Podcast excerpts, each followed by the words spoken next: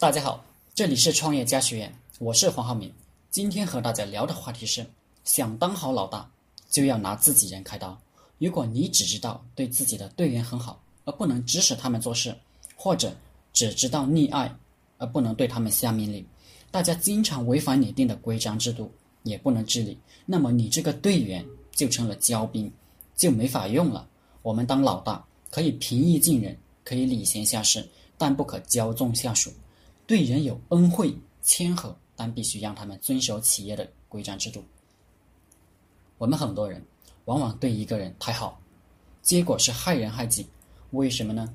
因为一味的只有恩只有爱，却没有规矩，他就会习惯并且骄纵，认为理所当然。如果你哪天因为公司的发展要把关系调整过来，他就要和你闹，不听你的，这时候你就只好放弃他了。你放弃他，他没了机会，你自己也白培养他了。人就是这么贱，一旦习惯了的恩情没有了，就必然成为仇人。你会说，怎么会有仇啊？我又没有伤害他，只是停止了恩情而已。是的，对你来说是指停止了恩情，可对他来说却是夺走了既得利益，所以叫恩怨恩仇。没有恩就没有怨，没有恩就没有仇。曾经你给了他多大的恩，就有多大的怨，就有多大的仇。我们古代那些成大事的将军就深知这个道理，所以李靖说，为我者不为敌，为敌者不为我。也就是说，怕我的才会不怕敌人，不怕我的就怕敌人。所以当将军一定要比敌人更加可怕，才能指挥军队。吹了号角冲锋陷阵的不一定会死，吹了号角不冲锋的马上砍死，这样大家才听话。所以要经常拉一个不听话的人来开刀。秦朝末年，陈胜吴广起义，项梁项羽也起兵了。天下有野心的年轻人个个是蠢蠢欲动。彭越的一些小兄弟找到他说，你带我们起兵吧，他们行我们也一定行。彭越不同意，说现在两虎相争，形势如何发展不清楚，我不想参与你们的事。年轻人不依不挠，纠集了100多人，一定要让彭大哥打天下。彭越被纠缠的没办法，说好吧，既然大家要干，就明天日出的时候开第一次军事会议。既然要成军，就要立军法，迟到的斩首。第二天中午，彭越等着，小伙子们稀稀拉拉的来了，迟到了10几个人。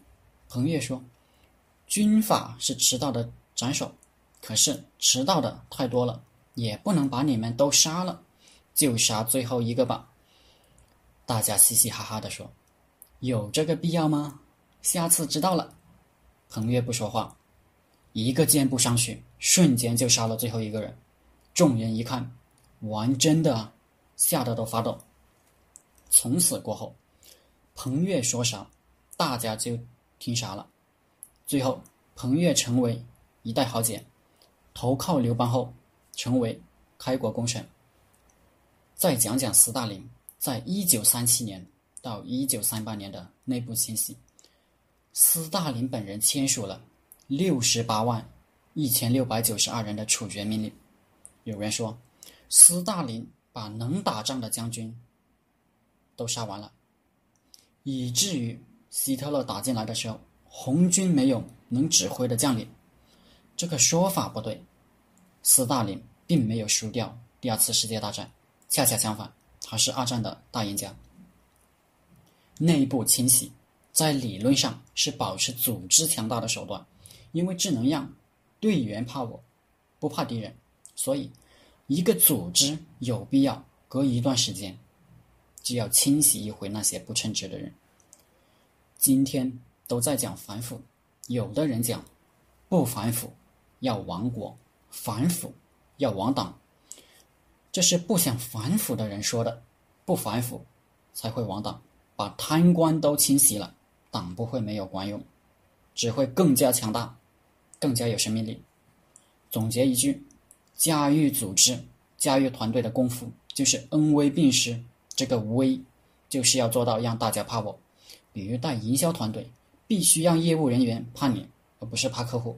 如果不怕你，业务员就会不做事，阳奉阴违，出去了也不敢上门拜访客户。这就是为什么很多企业表面一团和气而业绩很差的原因，因为带着一帮不做事的业务员，狠下心来清洗这些不做事的人，组织和团队的生命力才会越来越强大。